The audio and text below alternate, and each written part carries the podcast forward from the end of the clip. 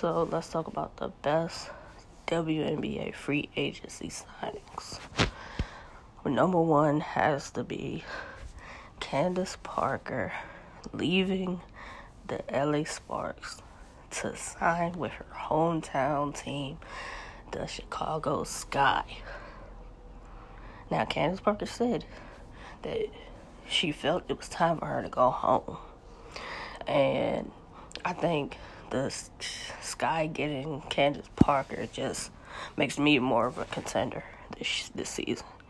Um, these the, the point guard. Um, you got Allie Quigley shooting a three, Diamond DeShields, a whole lot of athleticism. Uh, Stefanie Dolson banging in the post. Like their starting five is something to really watch out for.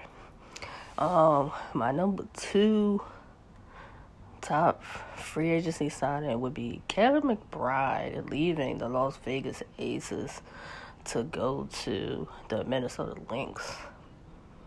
Um, I think that's major. That is that is a great signing. Signing for uh Cheryl um Cheryl Reeves. Like Kayla McBride, aka McBuckets. I don't think um, Bill Laimbeer really used her the way she should have been used last year, honestly speaking. So, I look forward to the backcourt of McBuckets and Dangerfield.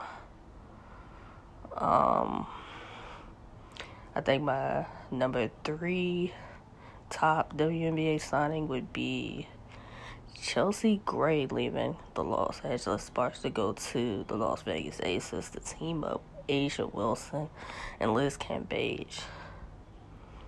Um, Las Vegas Aces had a solid team last year, and they still didn't go far. Even though they didn't have Liz Cambage, um, they still didn't go far. So I hope getting a legitimate point guard to run the show will really push them to to the top.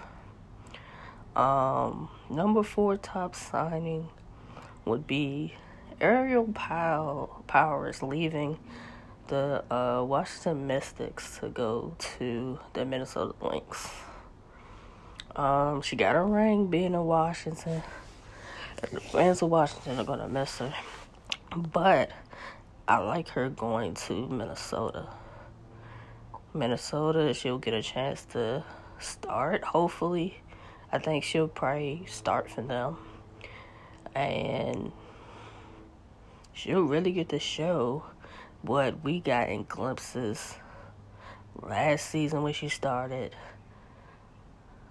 for a whole season of her starting and hopefully fully healthy. Um, my fifth top overall WNBA free agency signing might have to be Amanda Zahui B leaving the New York Liberty to go to the Los Angeles Sparks. Um, that was interesting because they needed a big with losing Candace Parker. You get Amanda Zahui B.